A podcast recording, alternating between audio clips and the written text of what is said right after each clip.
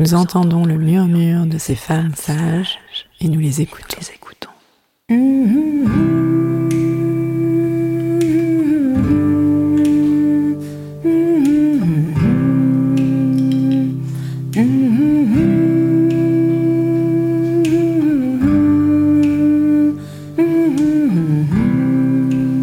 Elles sont gynécologues, sages-femmes, ostéopathes, psychologues, historiennes, toutes œuvrent à leur façon en faveur d'une prise en charge globale de la santé des femmes. Ce sont des femmes sages, car de par leurs expériences, leurs histoires de vie, elles ont quelque chose à transmettre. Elles ouvrent notre champ des possibles. À nous, femmes, patientes, thérapeutes, elles montrent le chemin vers une autre réalité. Elles prouvent par leur pratique quotidienne qu'une autre santé est possible.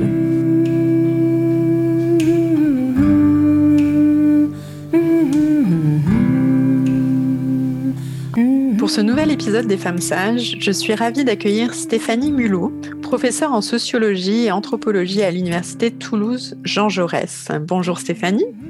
Bonjour.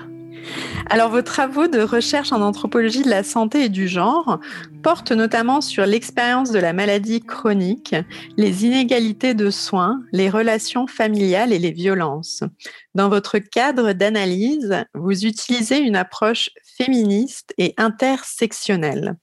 Alors, pour commencer, est-ce que vous pourriez revenir sur le concept d'intersectionnalité dont on entend beaucoup parler hein, dernièrement, le situer dans l'histoire?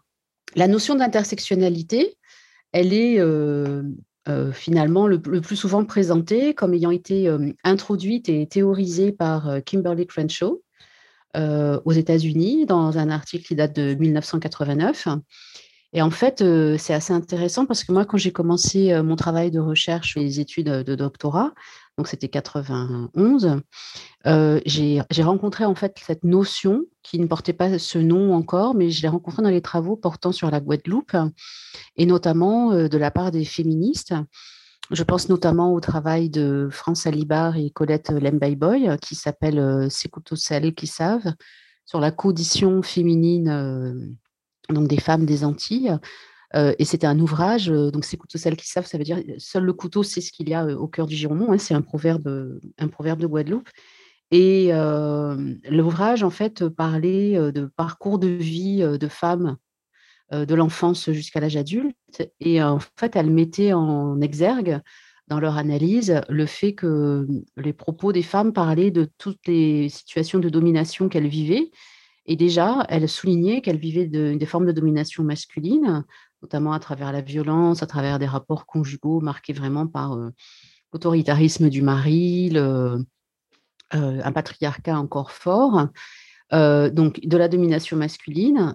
Elle parlait de la domination liée à l'âge, au statut social et le fait pour les femmes pauvres ou peu éduquées d'avoir encore plus de difficultés que les autres pour se faire entendre, pour avancer dans la vie, pour euh, faire valoir leurs droits, y compris euh, dans leurs relations avec les médecins. Et elle parlait de la négrophobie, c'est-à-dire euh, le fait que ces femmes noires exprimaient qu'elles se sentaient infériorisées, stigmatisées, rejetées, mises à l'index parce que justement elles étaient noires. Et, dans cette société postcoloniale qui avait hérité du préjugé de couleur et du préjugé de race, eh bien, euh, la hiérarchie socio-raciale euh, qui, euh, qui était toujours en place et qui a bien du mal encore à, s'effacer, impliquait que le statut et la valeur attribués aux individus dépendaient de leur couleur de peau, de leur apparence physique. Et donc, les femmes noires étaient, elles disaient en tout cas, être moins considérées, moins écoutées, moins respectées que euh, des femmes euh, à la peau plus claire ou que des femmes blanches qui étaient censées être les femmes respectables euh, par essence.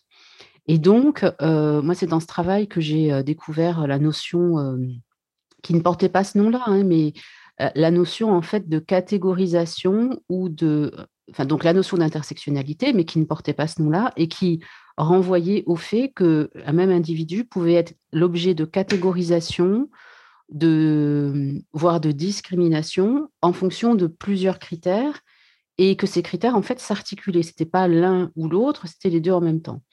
Et du coup, c'est vrai que ça a été théorisé par Kimberly Crenshaw, puisque avec Emma de Graffenride, pardon, elles ont travaillé sur justement la, situation vécue par Emma, qui était employée à General Motors aux États-Unis et qui a été l'objet de discrimination et qui a eu bien du mal à, faire reconnaître devant la justice qu'elle était victime de discrimination parce que quand elle avançait qu'elle était victime de discrimination sexiste, on lui renvoyait ben non, parce que ce que vous vivez, d'autres femmes ne l'ont pas vécu. Donc, il y a, d'autres femmes, en l'occurrence des femmes blanches, qui, elles, ne vivaient pas les mêmes stigmatisations discriminations. Et quand elle avançait le fait que c'était parce qu'elle était noire que peut-être elle avait, elle avait cette expérience, on lui renvoyait, ben non, puisque les hommes noirs n'ont pas les mêmes problèmes que vous. Et donc, en l'occurrence, il y avait une impasse dans le système juridique à l'époque aux États-Unis, puisqu'on ne pouvait pas penser la discrimination, les catégorisations croisées, conjointes et cumulées elle se pensait différemment. Et donc, le travail de, Kimberly Crenshaw a permis de montrer qu'à un moment donné, il faut considérer tout en même temps. Et que du coup, le, cas d'Emma euh, de Graffenreit, c'était d'être euh, victime du fait d'être une femme noire et ouvrière. C'était pas le fait, elle n'était pas victime en tant qu'ouvrière, enfin, seulement, pas seulement, elle n'était pas seulement victime en tant que femme, elle n'était pas seulement victime en tant que noire, elle était victime du fait d'être une, ouvrière femme noire. Et c'était, et c'était cette euh, conjonction euh, de critères qui, en fait, euh, a constitué le, la théorisation et, du coup, la, le travail de, du militantisme de, de, Kimberly Crenshaw et d'autres féministes afro-américaines donc aux États-Unis. Merci beaucoup pour ce, pour ce retour historique. Et alors, moi, ce que j'aimerais vous poser, c'est justement en quoi ce concept est pertinent à appliquer au domaine de la santé? Alors, ben, en fait, c'est euh, alors ce concept, c'est à la fois euh, comment dire un outil et euh, un révélateur pour mettre en évidence, analyser et peut-être lutter contre différentes situations et différentes inégalités vécues du coup par des femmes ou des hommes, d'ailleurs, ça peut être aussi pour les hommes, hein, qui justement cumulent des formes de catégorisation. Alors, dans le domaine de la santé, ce qui est intéressant de regarder, c'est qu'en fait, euh, on a déjà, alors, en France, en Europe, on a déjà eu beaucoup de mal à questionner la santé des femmes. et donc à penser des inégalités de genre. Il y a encore des domaines où les questions d'inégalité de genre ne sont pas prises en compte. Alors que les questions d'inégalité de genre, c'est de montrer que les femmes, par rapport aux hommes, vont être plus exposées à certains risques par rapport à, leur, à leur métier ou par rapport à leur parcours de vie, par rapport à la maternité, elles vont peut-être avoir moins accès à, à certains types d'informations, d'éducation, à la santé.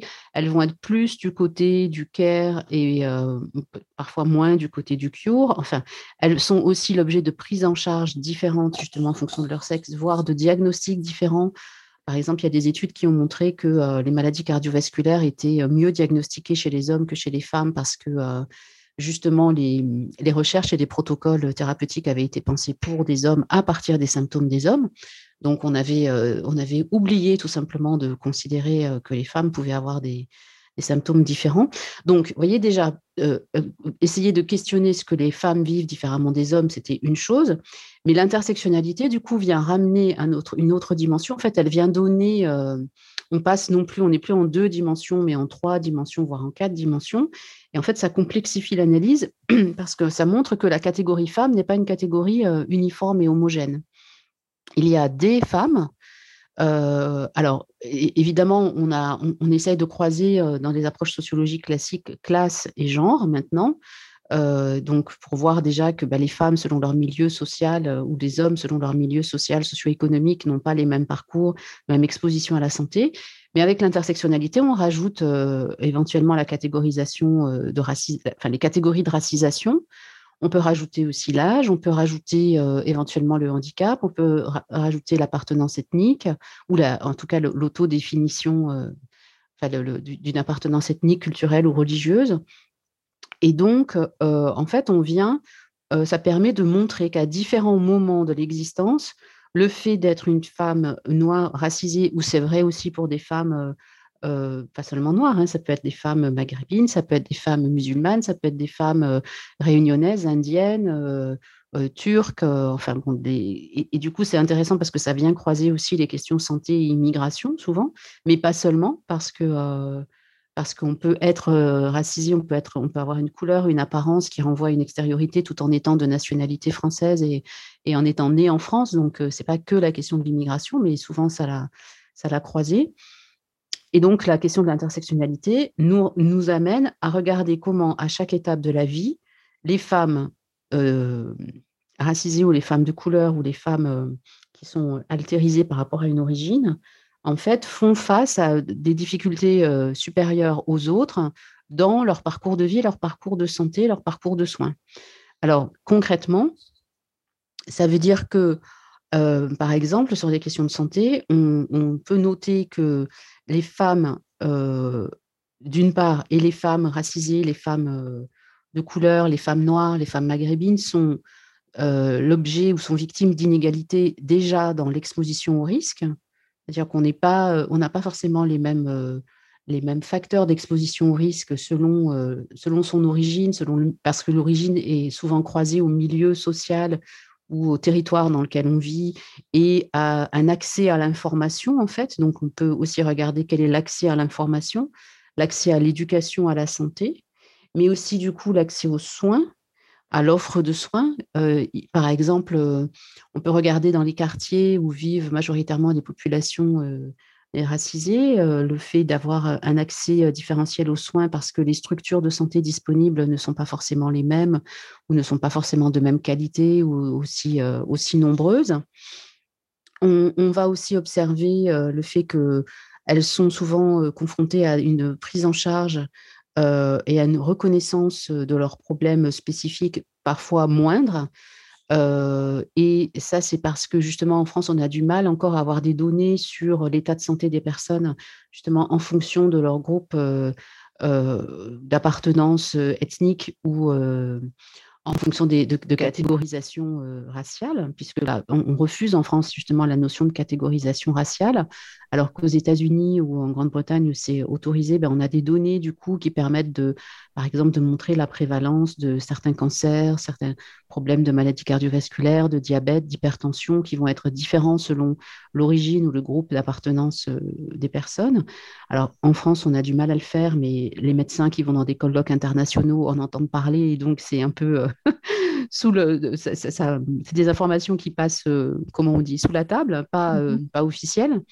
Disons que ce seraient des données qui sont intéressantes quand on parle euh, encore de, race. Ce seraient des données au, sens sociologique. C'est ça qui est important, puisqu'effectivement, voilà. et voilà. Mm.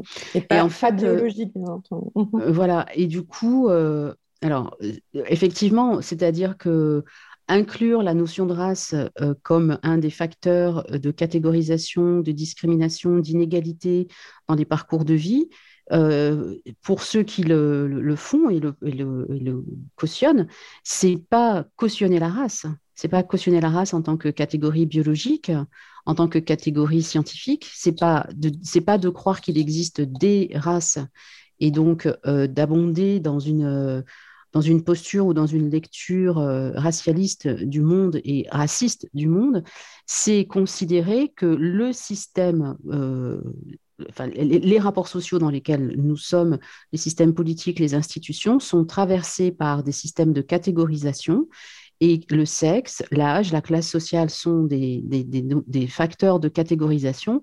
Et le système de race qui produit du racisme, et le racisme n'a pas besoin que les races existent pour fonctionner, puisqu'il les produit. En fait, c'est le racisme qui produit les races sociologiques. Eh bien, ces, comment dire, ces facteurs, ces systèmes de catégorisation euh, doivent faire l'objet euh, d'une attention, d'une étude, d'analyse pour voir justement en quoi les personnes qui sont victimes de racisme ou qui sont victimes de catégorisation racialiste, eh bien justement, vont rencontrer sur leur parcours des difficultés, des obstacles, des épreuves, des inégalités qui ont des effets palpables à la fois sur leur vécu, mais aussi sur leur santé et sur leur accès aux soins et sur leur espérance de vie. Parce que le, l'objet, en tout cas en, sociologie, en anthropologie de la santé, de l'usage de l'intersectionnalité, c'est quand même de mettre en évidence que euh, les inégalités raciales, ethno-raciales, de genre et de classe cumulées tuent c'est une chose essentielle, c'est de dire que l'ensemble de ces inégalités, de ces discriminations, ben, ça amène à de moins bonnes prises en charge. éventuellement, ça, ça, a pour effet de diminuer l'espérance de vie, la qualité de vie et d'augmenter la mortalité des personnes. Donc, parmi les, choses qu'on observe, donc euh, j'ai parlé des inégalités d'exposition, de prise en charge, d'accès aux soins, mais on peut aussi observer les problématiques de discrimination dans la prise en charge ou de traitement euh, différentiel des personnes selon justement leur origine et selon leur, euh, la catégorie de, racisation qui leur est appliquée. Et on sait par exemple que dans les services de santé, en privé, en public, en hôpital ou ailleurs, ou en consultation libérale, il peut y avoir des pratiques de catégorisation des patients euh, et des patientes, euh, éventuellement des refus euh, de soins ou des refus de négociation de la prise en charge, c'est-à-dire que on ne va pas proposer, on ne va pas s'adresser de la même façon aux femmes, aux hommes, aux étrangers, aux personnes racisées qu'aux aux Français blancs euh, de classe supérieure, par exemple. Et donc, on est vigilant parce que le racisme existe dans la société. Il n'y a pas trop de raisons qu'il n'existe pas à l'hôpital. Malgré des normes d'éthique de soins qui doivent effectivement être universelles et, ne pas faire de différence entre les patients, mais les, soignants, les, médecins ont leurs convictions personnel, individuel, politique, et c'est parfois difficile de s'en défaire euh, dans sa pratique professionnelle. Donc du coup, euh, c'est intéressant de voir aussi, d'observer la façon dont les, soignants, les, médecins s'adressent aux patients. Et là, on voit bien qu'il peut y avoir euh, des, disparités avec certains qui vont être vraiment dans des logiques voilà, de, de, traitement égalitaire euh, envers tous les patients et les patientes, et puis d'autres qui vont avoir des traitements, des attitudes euh, différenciées et euh, sans forcément penser mal faire, mais les différences de prise en charge peuvent avoir des répercussions sur la relation de soins, sur la façon dont justement les usagers vont s'engager dans la relation de soins avec confiance ou avec méfiance, avec distance, avec défi, avec, avec inquiétude. Et donc, parfois, bah, les équipes qui sont très sensibles à ça doivent déployer encore plus d'énergie pour fidéliser justement des patients. Et à, contrario, bah, les équipes qui font pas attention perdent des patients, parfois juste parce que justement, il y a des, attitudes de, de, stigmatisation, voire de discrimination dans la prise en charge. Alors, la psychologue Zaya Kessar écrit Moins les repères touchant les pratiques professionnelles sont explicites, plus interviennent d'autres critères liés à d'autres appartenances qui font référence de façon le plus souvent implicite. Grosso modo, un manque de repères, un manque de ligne directrice au sein du service peut prêter à interprétation personnelle face à une situation donnée. Alors c'est pour ça que c'est intéressant d'entrer dans la complexité parce que en fait, les équipes euh, ont des niveaux de, de, formation, de familiarité avec ces problématiques euh, différentes. Et euh, la, question, par exemple, de la prise en compte de la culture du patient euh, fait toujours euh, débat.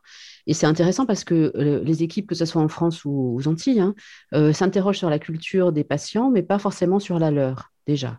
Et donc, on fait souvent appel aux anthropologues pour comme des pompiers ou des médiateurs, euh, venez nous expliquer la culture euh, des populations turques, des populations maghrébines, euh, africaines, vietnamiennes, antillaises, pour qu'on les comprenne. Alors, bon, c'est déjà une intention louable, mais ça veut dire qu'on considère que le problème est dans la culture de l'autre. Alors, c'est vrai que l'autre peut être différent peut différent, il peut fonctionner avec euh, effectivement des, formatages culturels dans les relations familiales, les rapports sexuels différents. Mais en même temps, ce qui est intéressant d'analyser, c'est que cette demande qui consiste à altériser les patients et donc à renvoyer la difficulté de prise en charge à une forme d'altérité, elle est euh, d'autant plus forte que effectivement les équipes euh, sont dans des dispositifs fragiles. C'est-à-dire qu'il y a un problème de, cohésion, il y a un problème euh, de fonctionnement systémique, il y a un problème de, partage de valeurs et de partage de, de principes, de notions, de cadres au sein des équipes. Et du coup, quand plus l'équipe est en difficulté, plus les repères sont flous, plus le sens donné à l'activité et, et au métier est, on va dire, lâche et mis en retrait, et plus on est dans cette fameuse tarification à l'acte, hein, qui, correspond aux réformes du système hospitalier en France et qui a fait perdre beaucoup le sens des pratiques et la question de la relation à la fois entre les professionnels et avec les soignants, eh bien, plus les dispositifs sont abîmés, plus les équipes peuvent être en souffrance et plus elles risquent de faire porter le poids, la responsabilité, voire la charge de leur souffrance aux usagers. Et euh, c'est vrai pour les hôpitaux, mais c'est vrai pour tous les services. C'est vrai pour les enseignants, euh, c'est vrai pour les services sociaux, c'est vrai euh, dans la justice. Et donc, en fait, ce que Zaya Kessar met en évidence et de façon très fine, c'est que effectivement, parfois pour soutenir le même, c'est-à-dire pour soutenir l'unité d'un groupe qui est en difficulté, eh bien, le groupe se définit comme un nous qui s'oppose à un eux. Et donc, on produit de l'autre, on produit de, l'altérité pour soutenir euh, le même. Et euh, ce qui est du coup intéressant de regarder, c'est exactement dans, dans, dans quels actes, dans quel domaine on a du mal à partager, enfin, pourquoi on a besoin d'altériser l'autre. Et euh, parfois, c'est parce que, euh, par exemple, quand il y a des, difficultés au sein des services de, reconnaissance de la parole, de la compétence ou de l'expertise des différents professionnels, des infirmiers, des infirmières, des aides-soignantes, des, et que c'est surtout la parole du médecin qui est valorisée, eh bien, par exemple, la difficulté, la souffrance à ne pas être considérée comme faisant partie intégrante de l'équipe peut entraîner des formes de, de stigmatisation des patients qui demandent beaucoup de temps, qui épuisent. On va désigner du coup des, patients difficiles. Alors souvent les patients difficiles, c'est les patients toxicomanes. Euh, à l'époque, c'était les consommateurs de crack, c'est euh, les patients étrangers qui, euh, qui, qui, épuisent les services dans des, dans logiques, enfin dans, dans dans tout le travail de régularisation. Et donc, on va effectivement désigner cet autre comme étant difficile parce que soi-même, on manque de reconnaissance. Et que le manque de reconnaissance que l'on éprouve dans son activité professionnelle peut se sentir encore plus euh, aggravé face au fait que le dispositif implique de donner beaucoup d'attention à d'autres qui sont des étrangers, qui sont des usagers difficiles, et que du coup, ça crée, euh, pour les soignants, ça peut parfois créer un sentiment d'injustice et d'impuissance aussi. C'est-à-dire ça ça ça s'articule aussi avec le sentiment d'impuissance parfois, c'est-à-dire de ne pas avoir les moyens euh, ou de ne pas avoir les compétences pour véritablement aider les gens. Merci beaucoup. Alors un autre thème que je souhaitais aborder avec vous aujourd'hui, c'est la question de la culturalisation de la violence. On brandit souvent des arguments culturalistes et une prédisposition sociale pour expliquer les violences, notamment les violences sexuelles. Est-ce que vous pourriez revenir sur ces arguments nous expliquer en quoi ils sont fallacieux? Si on reprend l'idée de la culture du viol, hein, qui a été euh, déjà travaillée, présentée, euh, théorisée par des chercheuses aux États-Unis en Europe, souvent on, précise que la culture du viol, c'est le fait que on met en place dans une société des éléments qui vont, d'une certaine façon, banaliser le viol et la violence, en, considérant que en fait, les choses qui se passent sont naturelles et que ce ne sont pas un problème, que ce ne sont pas des agressions, ce ne sont pas des violences. Alors, la culture du viol, c'est le fait de, légitimer la domination masculine déjà par tous les moyens symboliques, politiques, économiques, sociaux. C'est le fait de minimiser les actes vécus par, par des, enfin, vécus par les victimes euh, où on va leur dire mais non, c'est pas si grave, mais enfin c'est quand même pas euh, extraordinaire. Euh, il, t'a pas battu. Ben, là, par exemple, moi je, gère, enfin je gère, je gère pas, mais je suis concernée par ce qui s'est passé à Sciences Po Toulouse, puisque j'interviens à Sciences Po, et les étudiants me disaient que les, viols dont il est question, finalement, ne sont pas si graves, ne seraient pas si graves parce que les auteurs étaient sous l'effet de l'alcool. Et que du coup, ça aurait été grave si ça avait été fait sans alcool, parce que l'alcool, ça désinhibe et donc c'est un facteur euh, comment dire, comment on dit, une condition, euh, un facteur atténuant, quoi, la gravité des faits. Bon, ce qui est complètement faux et ce qui est contraire à la loi, mais c'est ça la minimisation des faits, c'est-à-dire on, réduit euh, la souffrance des victimes et on réduit la, responsabilité des auteurs. Et mmh du coup, un autre élément de la culture du viol, c'est l'inversion de la culpabilité et de la responsabilité. C'est-à-dire qu'on va faire porter à la victime la responsabilité et la culpabilité de ce qu'elle a vécu, en cherchant plein d'arguments factices, comment elle était habillée, qu'est-ce qu'elle a fait, est-ce qu'elle ne l'a pas provoqué, qu'est-ce qu'elle faisait là, euh, bon, en oubliant que le, viol est essentiellement commis par des personnes euh, proches. Et euh, du coup, en, déculpabilisant l'auteur, en considérant que bah, ce que lui il a fait, c'est pas de sa faute, et en trouvant toutes sortes d'explications pour dire que, bah, et notamment donc un autre élément qui est la naturalisation, pour dire oui, mais c'est naturel, un homme a des besoins, s'il voit mmh une femme euh, désirable, euh, euh, c'est normal qu'il ait envie de la toucher, de, faire l'amour avec elle, de coucher mmh avec elle. Mmh Et du coup, on naturalise les besoins sexuels des hommes comme étant forcément irrépressibles, comme étant forcément incontrôlables. Euh, en oubliant que tout ça dépend d'une éducation et non pas d'une nature ni d'un sexe, puisque la culture du viol, c'est une culture, c'est-à-dire que ça procède aussi par culturalisation. C'est-à-dire que parfois, on veut euh, banaliser en fait la violence en disant mais c'est culturel.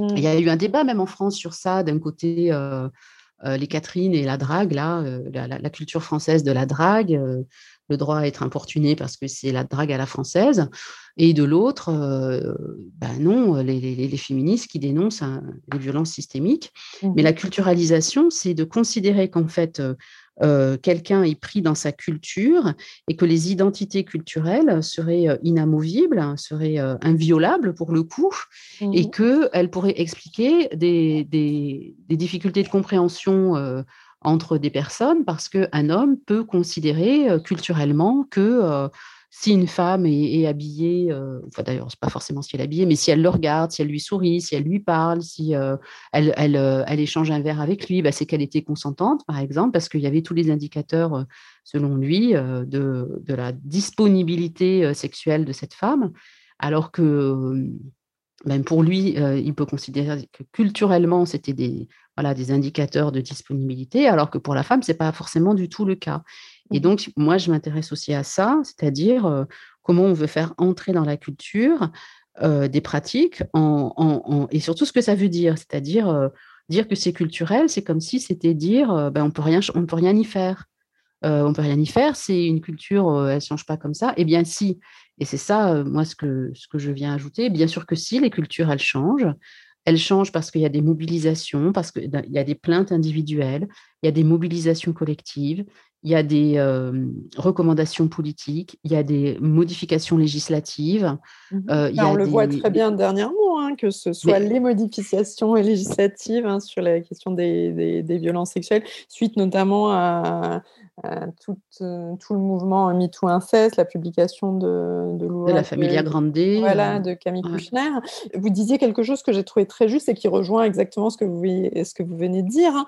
Euh, la culture est un outil, donc je vous cite, hein, la culture est un outil idéologique qui vise à légitimer des formes de domination et à convaincre les dominés du bien fondé de leur assujettissement et qui vise aussi, et ça vous l'avez redit aussi, à construire l'impunité et l'invisibilité privilégiée de cette domination. Donc, oui, l'impunité des, des, privilégiés de cette, de cette domination.